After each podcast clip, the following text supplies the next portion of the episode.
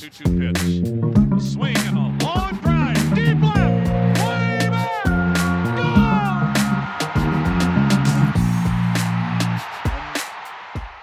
Hey, everybody, welcome to another Baseball America podcast, the first of the new year. I'm Kyle Glaser, joined by JJ Cooper. Hello, hello, everybody. Happy New Year. We've finished up our AL Prospects podcast. We're moving on to the National League now, the Braves. This was Baseball America's number one farm system two years in a row, 2017, 2018.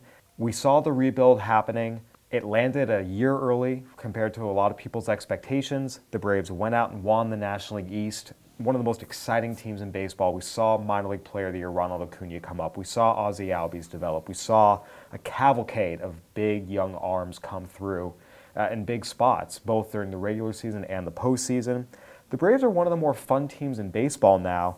Uh, you've tracked this system for some time now. You even had a cover story Yeah. on them uh, when they were all babies. Frighteningly, I, I was actually went back and found an old scorebook. I've been tracking the system now for, uh, well, I guess I first covered the Braves in 1991. I was there for the worst, I 92. I was there. I covered the 92 team for the Atlanta paper as a backup uh, beat writer as an intern. I was four. So, um, so I can say, yeah, uh, over a quarter century of covering this team. So that frightens me now to think about that. You've seen the highs, you've seen the lows. Just what's your overall assessment of where the Braves are right now when you take into account the talent at the major league level and what's still coming up behind them in the farm system? It's a good position to be in. I mean, and I, and I say that because I, not everything worked out for them last year, but most everything did. 90 wins last year without doing any moves that really negatively impacted their long-term, uh, you know, forecast. They, they made moves, but the, the trades for Kevin Gausman, for Brad Brach, for you know, for other relievers, other incidental pieces, none of them involve trading guys who are significant uh, future uh, contributors. None of that. They they managed to succeed while still building for the future as well, which is important because they are in a division now where the Mets are going for it again. You know, I still don't know. I mean, they keep saying they're going for it. I still, I mean, they've made moves, but I still think you know they made a big move. But I, I still do think that uh, that they still have you know room to go. The Phillies are also in a rebuilding process. Their rebuild, I think, went a little bit more really normally. Uh, you know, which I think people look at and say, "Oh, how disappointing they were at the end of the year." But the problem the Phillies have, and they're obviously still very much expected to be in it for Manny Machado and or Bryce Harper.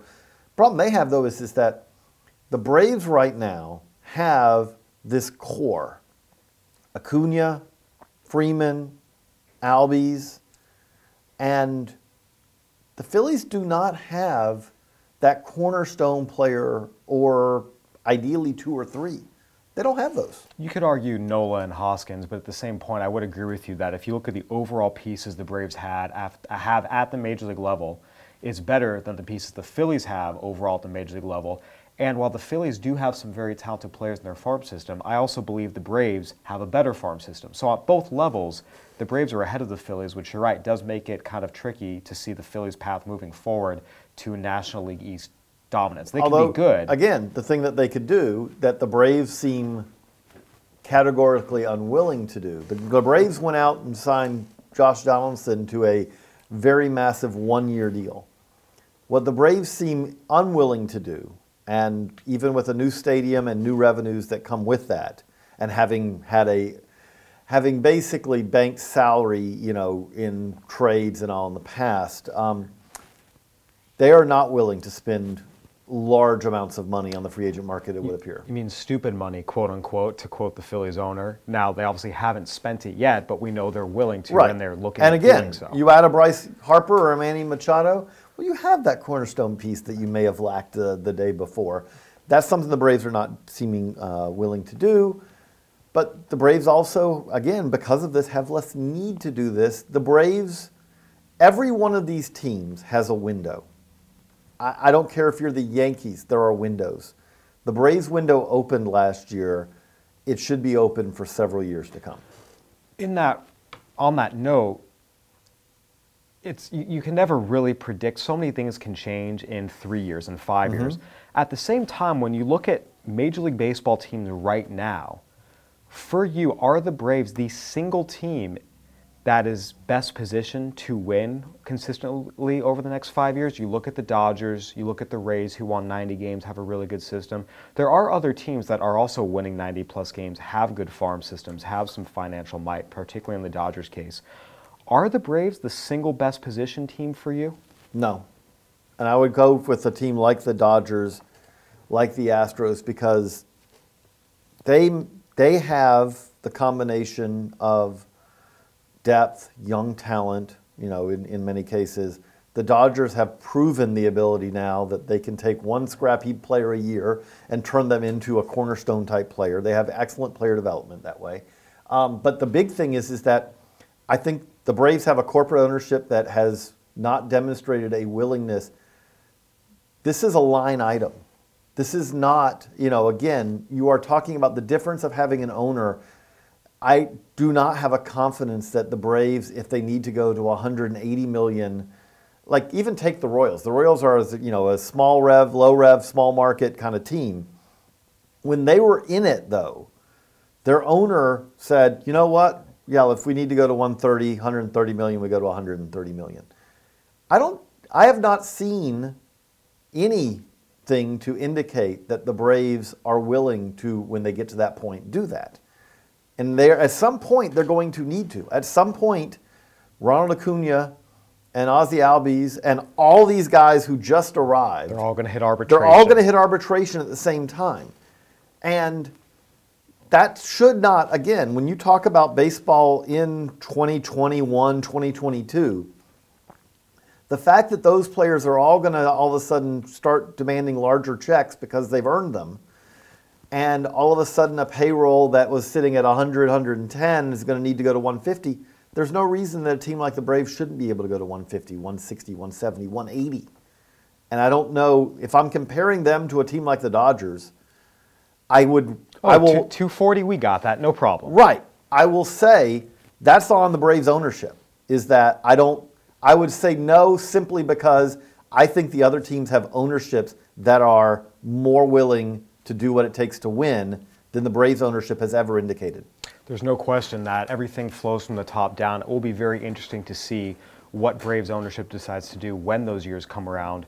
Right now, though, again, defending NL East champions, a really talented core of both young players and some savvy veterans at the big league level, and a really good system that's ready to provide more. I want to dive into that system. We've seen, again, Austin Riley, uh, or excuse me, uh, Ronald Acuna, Ozzie Albies, even guys like Sean Newcomb, who, who is another That- top that's, prospect. I was going to say, I I don't want to interrupt you, but that's something that does stand out. The, the key other thing to me, the key development was, and this is useful as we talk about these Braves going forward.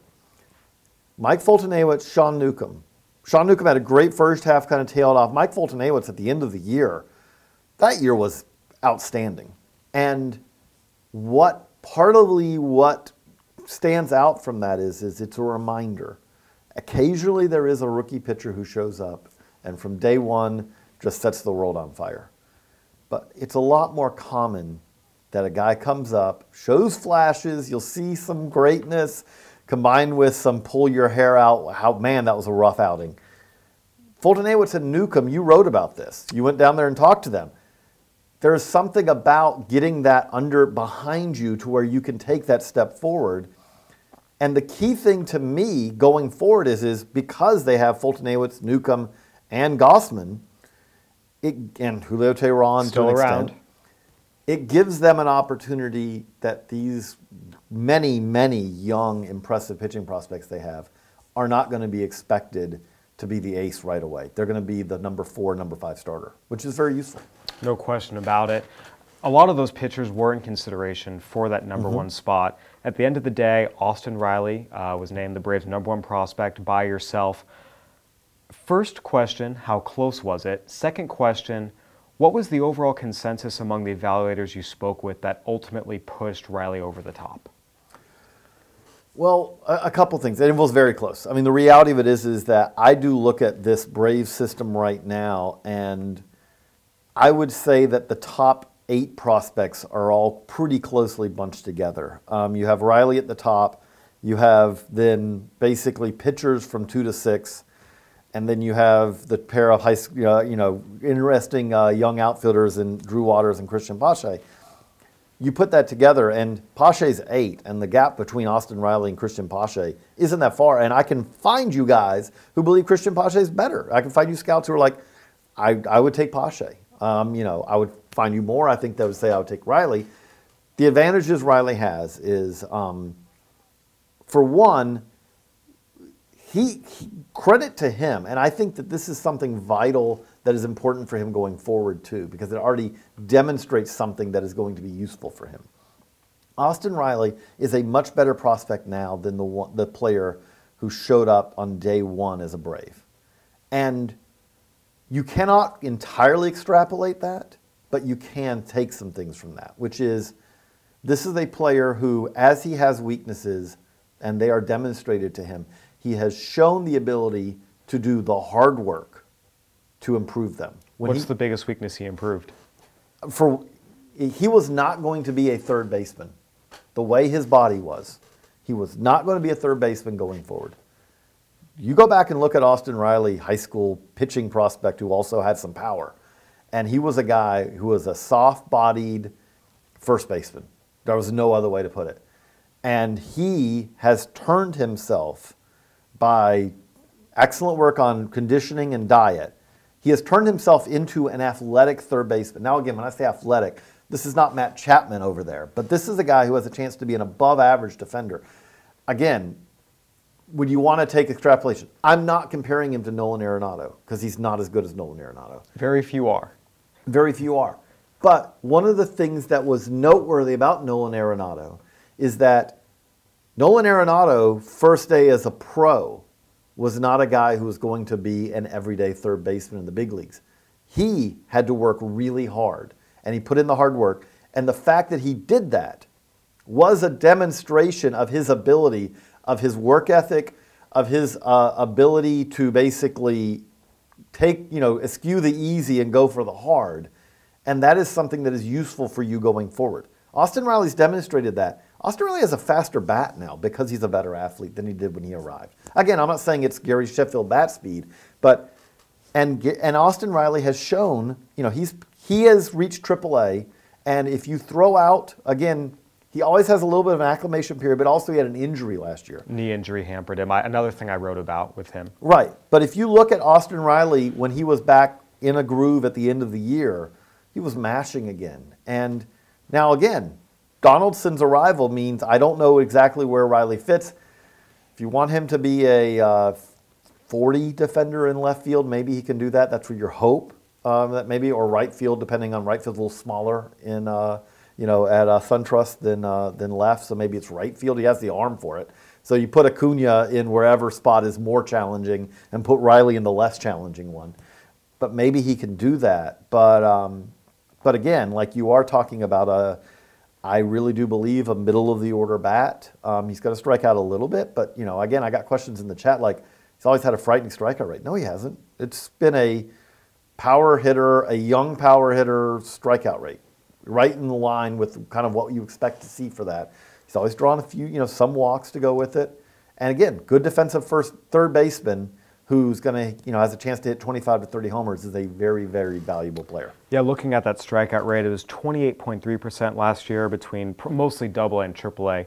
That's right in line with a lot of other power hitters. When you start talking about 30 and above in the minor leagues, that's when it starts to get scary. But 28, that's in line with Cody Bellinger's. I remember mm-hmm. looking at his. You know, again, is Cody Bellinger ever going to hit 300 in the major leagues? No. But 260 plus with 30 plus home runs while playing, Uh, admittedly, gold glove defense, that's an all star. And Austin Riley has a chance to do that at third base. Take a look at Kris Bryant's strikeout rates. Again, we're talking about a guy, you know, again, this is not something where you say, you know, that's not a concern. It is a concern, but it's a pretty minor concern. And the other thing that we do have to remember with Austin Riley that is significant is, is just look at he will turn 22 basically right around opening day. He will play all next year as a 22 year old. If he ends up only you know spending most of next year at AAA and gets up late in the season, he's still going to be one of the younger players, you know, in the big leagues when he arrives. That's that's a you know that's a that's a very good player to have as your number one prospect. No question about it. You mentioned it was still close, though. You have this really good group of arms. Um, Ian Anderson was the pitcher ultimately put at the head of that group.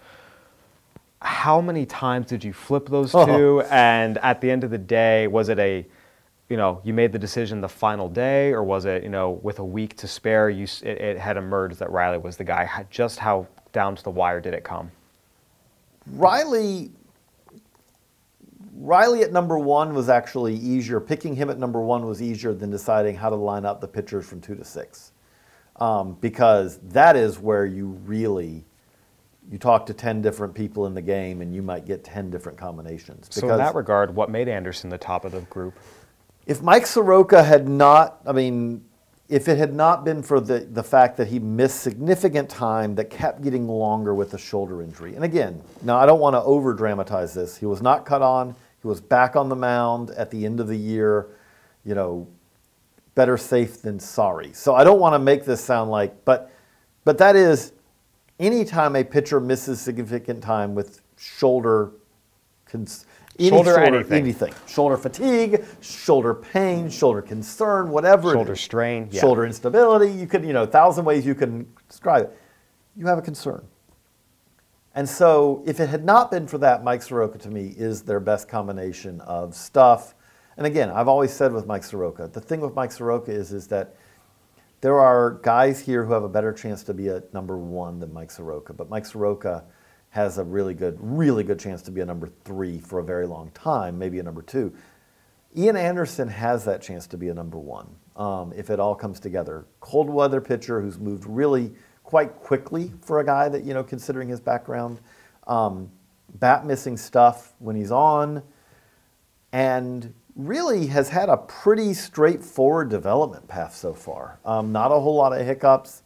You know, you compare him to a guy like, again, we're going to talk about probably Touki Toussaint, who's number five on this list. And, and the thing with Touki Toussaint is, is like, pure stuff, he's probably the best pitcher on this list. Um, but look at his career progression and compare it to Ian Anderson's. And, and Anderson's has been a, uh, a much more, if Toussaint's kind of looks like, uh, uh, you know, if you're charting it, it It's kind of have squiggly ups line. and downs and ups and downs and ups and downs. And, and Anderson's is like uh, just a steady ascent. Um, and again, that doesn't mean there are pitchers who have ups and downs who end up being great.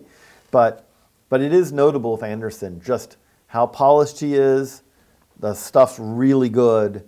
Uh, he has a bat missing fastball. But then, again, part of it is just how quickly he has developed.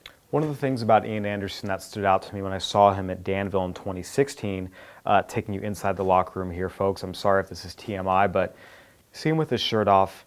He was very, very skinny, like alarmingly skinny. And in that sense, it was kind of amazing that he could be that skinny and still hold 92, 93, and touch 96 as he did that day. Um, how has he progressed just in terms of strength and, and, and kind of growing into his frame? getting there. I would still say that there is room to go. Um, you know, you can tell that basically uh, strengthened, you know, strength training has been has been useful for him, but at the same time, he's not the guy he's going to be. Again, we're talking about a guy who He's you know, 20. his- he will turn 21 during the 19 season. You know, high school pitcher out of New York.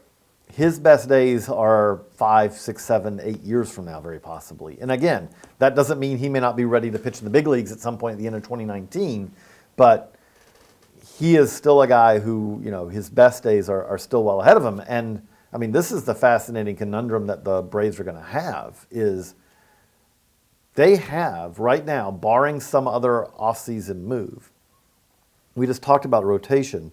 We just mentioned four veterans at four veterans who are, if they're healthy, Fulton Awitz. Teheran, Gausman, Newcomb, they're there. They're not going into spring training competing for spots. Those guys are there. So there's one spot. Take your pick. Let's say it's Mike Soroka. Okay, so we take Mike Soroka out of this for a minute. And then we say, okay, so who's going to be in AAA for the Braves in the rotation? And then we go, okay. So we've got Kyle Wright, who was there last year, makes sense. Bryce Wilson, who was there last year, makes sense. Touki Toussaint, who was there last year, makes sense. You know, you could make an argument for Ian Anderson, not going to be there. He's going to be in Double A. But by midseason, he could be there. Luiz Gohara, if he's not in the bullpen, at, you know. By the way, we haven't talked about Patrick Weigel, who was one of the better pitching prospects in Braves system for TJ, and he's back on the mound and was in AAA before he got hurt, so it would be logical that he would be in a AAA rotation to start the year. You start, you can pretty easily map out a rotation at AAA and AA where it's like everyone's a prospect and that's even if they take a couple of guys and say, we're going to put them in the big league bullpen. Because again, that's not talking about Max Fried, you know, who's already been up and graduated from, uh, from prospect status. We saw him pitch out of the bullpen in the postseason. There's a sense that that might be the role moving forward. Right. You know, again, Gohara could be in that. You know, the pitching depth that the Braves have at the upper levels of the minors is extremely enviable um, and is something where some of these guys are going to end up in bullpen because you would rather have a guy helping your big league club rather than stagnating for, in some cases, maybe a couple of years in AAA. That said, they also did get starts last year with a pretty healthy rotation. And by the way, that rotation last year of all those guys we just talked about were there, plus Anibal Sanchez. And they still got starts for Soroka and Wright and Toussaint and Wilson you know, they sorry, Wright. I don't know if I remember if he got a start, but those guys and Fried all and Gohara all made starts. So there will be mix and match, you know, plug and play, but there's not going to be 20 starts for this guy and this guy and this guy. The guy who's probably the most fascinating and draws the most interest among a lot of Braves fans is Touki Toussaint. Reached the majors last year, and you know he comes out and has this fantastic debut, and people start screaming, how is he not top 100? You have always said that you've probably been on the more skeptical side of Touki, just having seen all the ups and downs. On the one hand, he's 22, he got to the majors and showed some real stuff. We also saw the issue, though. He walked six and a half per nine innings when he got up there. Uh, you know, in the postseason, again, there was one hit and no runs allowed. There was also four walks to two strikeouts. Clearly, it's electric stuff. When he finds the strike zone, guys do not hit it but there's a lot of time not in the strike zone. I want to start with what, first of all, are the reasons to believe that Touki has finally made the quote unquote the leap because he did show improved control in the minors. And then we kind of laid out the reasons to be skeptical he's really made quote unquote the leap. Just overall, after this most recent season, how do you see Touki Toussaint and, and what his future is? And this may be tough for Toussaint because we just talked about Mike Foltynewicz, who arrived in the big leagues as someone with massive amount of potential, but you know some further refinement needed. I think you could say the same thing about Toussaint. The difference was is Foltynewicz was being handed the ball every fifth day for bad teams, and it's going to be harder for the Braves to do that as they battle for uh, for pennants. I think that that again we talk about Touki Toussaint's been around for quite a while. I, you know, it's, it's several years ago. I remember the winter meetings. That's like, wait, you know, the Dansby Swanson trade, which was the follow up to wait during the season there was the the Bronson Arroyo, Touki Toussaint, Phil Gosselin. Yeah, it's like the Braves basically just purchased Touki Toussaint, the, a first round pick. How do you get to do that? You know, he's 22, so if he was in a system, a rebuilding organization, if he was on the Royals, if he was even on the Padres, oh, he'd be he'd be in that line in that starting rotation. Day you would hand him Kansas the ball, City. and you would say, "I don't care if your ERA is ten because you're walking eight per nine in your first five starts. Don't worry, you will be in our rotation in May." And given that opportunity, I think that you're gonna you would see some very good things from Toussaint. Um, his, you know, why can you feel optimistic? For one, his he it was always a two pitch mix. Now his three pitch mix is really good. For another, his stretches of consistency are better now than they used to be. Again, I'll throw out that he had a couple, you know, of of rough outings, you know, at the, at the big league level, you know, in a very brief stint there. But he has shown steadily improving control. That said, there are still some components of his delivery that are things that will probably lead him to need further reps to, uh, you know, he's very athletic. I do think he will, I think there's a very good likelihood that eventually he will get there. I just think that there's going to be more ups and downs with that. Touki Toussaint on a day where he's on and he's locating his fastball and his breaking ball and his changeup, he no one's going to hit him. Touki Toussaint on the days where he's not locating the fastball is going to have some rough outings. Um, again, you compare him to a Mike Soroka. I think that the Mike Soroka start in, start out is going to be much more consistent. I think the highs for Touki Toussaint are going to be higher than the highs with Mike Soroka. You know, the Foltynewicz uh, discussion is interesting. You talk about two guys with electric stuff. You know, Foltynewicz, looking back, when he was struggling with the Astros, his walk rates were in the threes, 3.4, 3.0. His problem was he was getting hit. His It problem was get- his secondaries were never as good as as, as Touki's. he was getting hit. So it, it's kind of that you know component. Okay, what do you want to grow? Do you want to go grow with the guy who throws strikes and he's just getting hit a little bit, and you can work with that, or do you want to go the guy that's unhittable when he's in the strike zone, but he's not in the strike zone very often? Which would you prefer there? And it's, I think I think it's an interesting debate, and I don't really know the clear answer. I, I don't think there is a clear answer. It- really is case by because case. again, it is case by case. You know, I've had people give me analogies. You know, the default guy that we could go to on this now, who, if you said, give an example of a guy whose wildness always leads to some inconsistency, and he's never fully put it behind him, but has had stretches of dominance, is Chris Archer. Like Chris Archer, Chris Archer had like go back to Chris Archer in the minors, and there are walk rates that frighten you. But Chris Archer steadily got better. That said, he also his his control is still less than it would need to be for him to really be that front of the rotation ace. Um, Gio Gonzalez is another guy who you could kind of, you know, who's always struck out guys, who's always had stuff. And again, you know, I don't want to compare, like, I'm not comparing, you know, but like just talking about guys who fit in the phylum of guys who the wildness at times was something that was kind of the hindrance between them. The old time example of that is, is you know, when I just said about Touki Toussaint and when he's on, is no one's going to hit him. Edinson Volquez is the uh, is the That was him in all-time archetype for a long that. you know, yeah. but again, like if Touki Toussaint had Edinson Volquez's career, that would nothing to be ashamed that of. is there is nothing to be upset about. Oh no, I played 13 years in the majors, you know, Made and an All-Star game, or more. I mean, because again, he's not done. no-hitter. Yeah, no, there, there's a lot there. The inconsistency has been maddening, and when you're covering a game Edinson Volquez starts, as I got to do when he was with San Diego, and again the World Baseball Classic, you want to tear your hair out because he takes forever.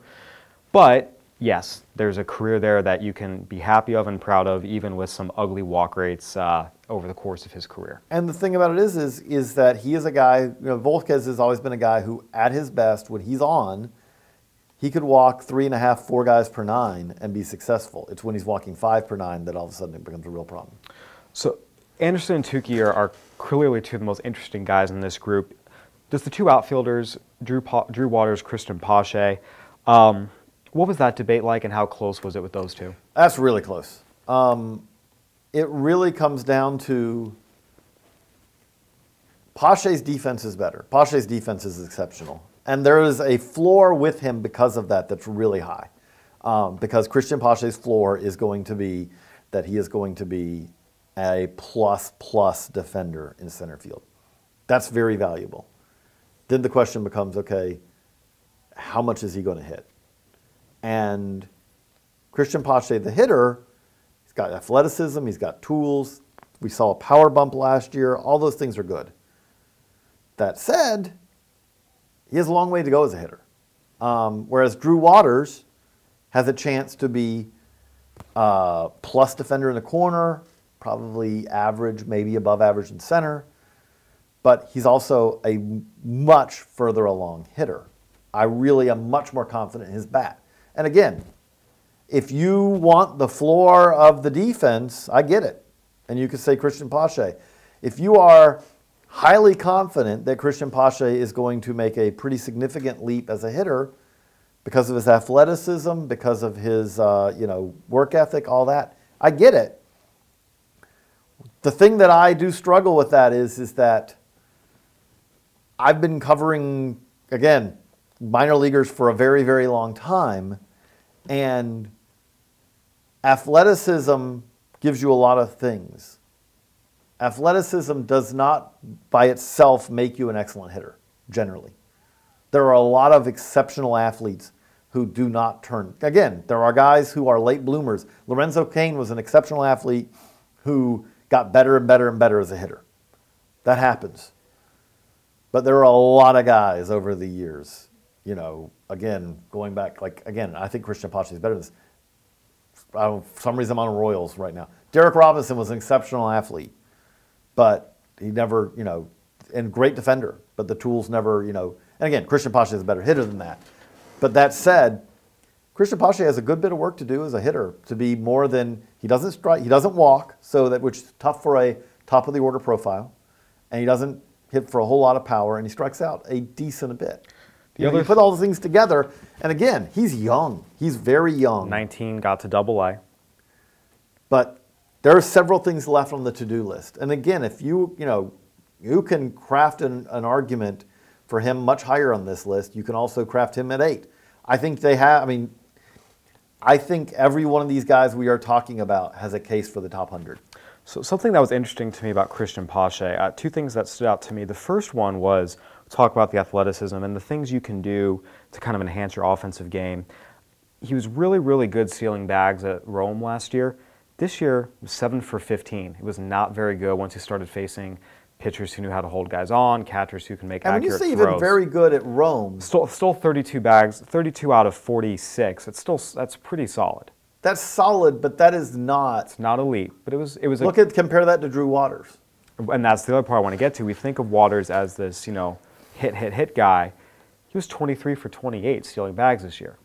There's something there, you Right. know. His, his his value on the base pass is a little bit more than, you know. The, the other thing that stood out to me about Pache, and this was just me just making calls throughout the year, something I thought was interesting. Oh, as you know, a lot of scouts are guys who played in the minors. A lot of scouts are guys who played, you know, or who coached college ball and maybe some minor league ball. And there's other scouts who reached the big leagues. The scouts I spoke with who were former big leaguers were a little bit lower on Pache than the scouts I spoke with who, you know, had maybe played the minors Why or coming from an amateur background.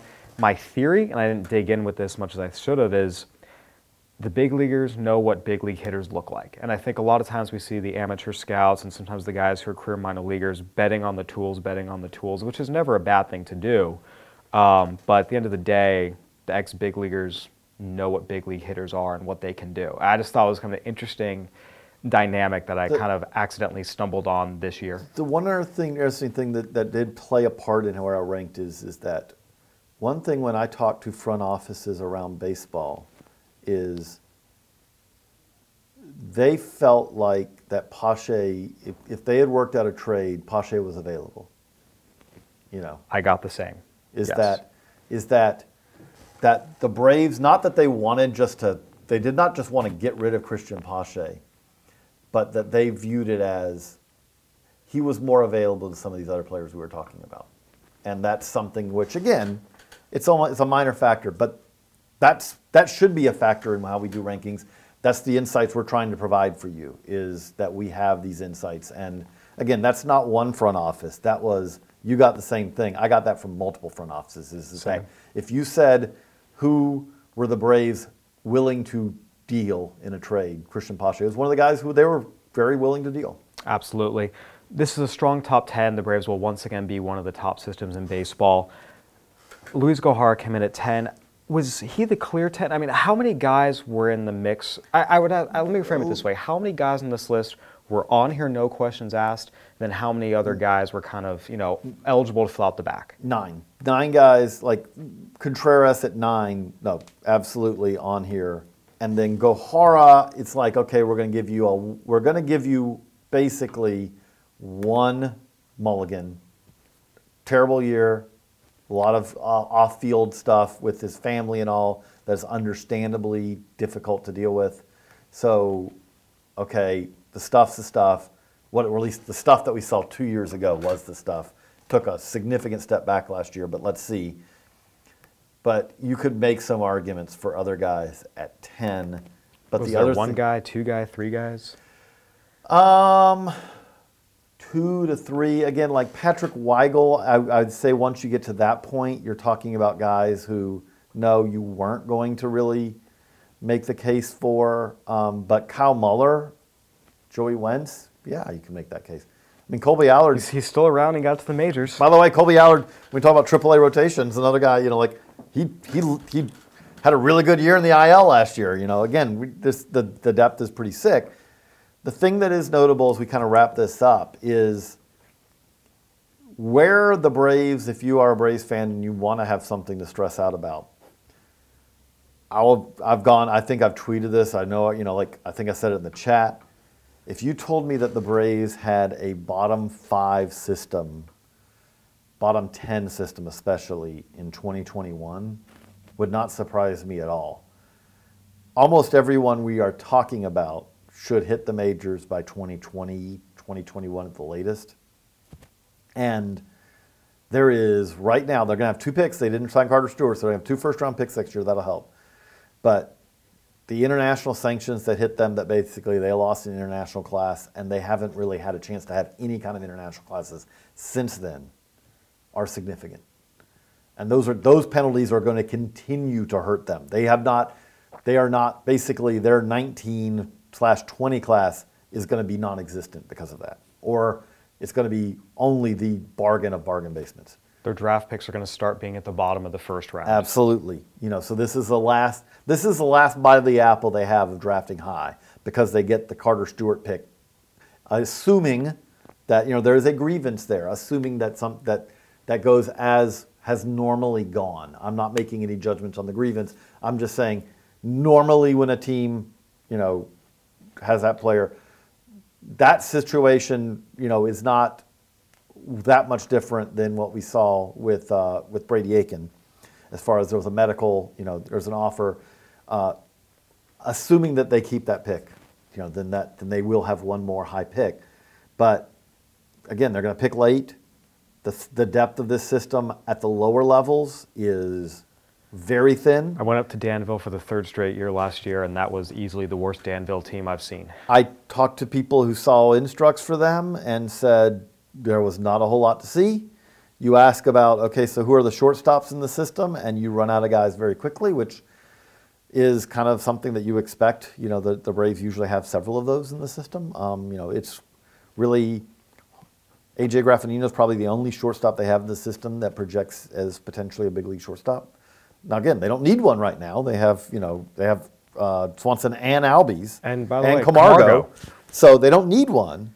But that said, these are all things where you say, okay, if if pretty much everyone from one to six on this top ten has graduated by 2020, which I think is very likely, and let's say that Pache, who's in Double A, has graduated, and Gohara, who's 10, and some of these guys in the 11 through 20, you throw it all together, and no, this is you know, again, this could thin out very quickly.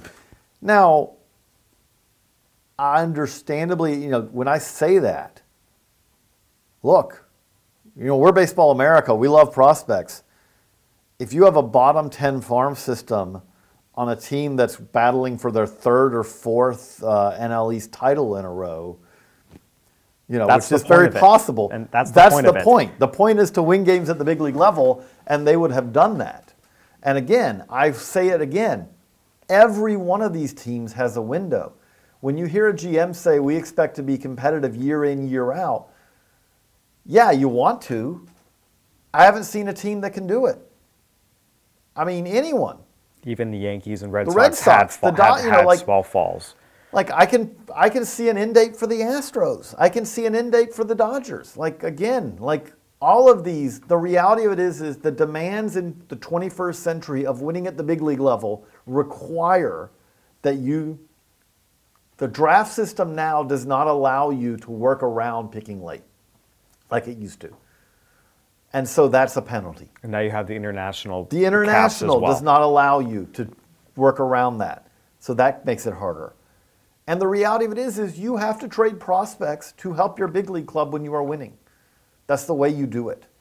And all those things together work that you win, you succeed, and then you probably tail off. I mean, look, the Cubs, I don't know if you could do it much better than the way the Cubs did as far as developing, you know, they uh, they They hit on. They had five top ten picks in a row. They hit on pretty much They hit on them. five of them. Yeah.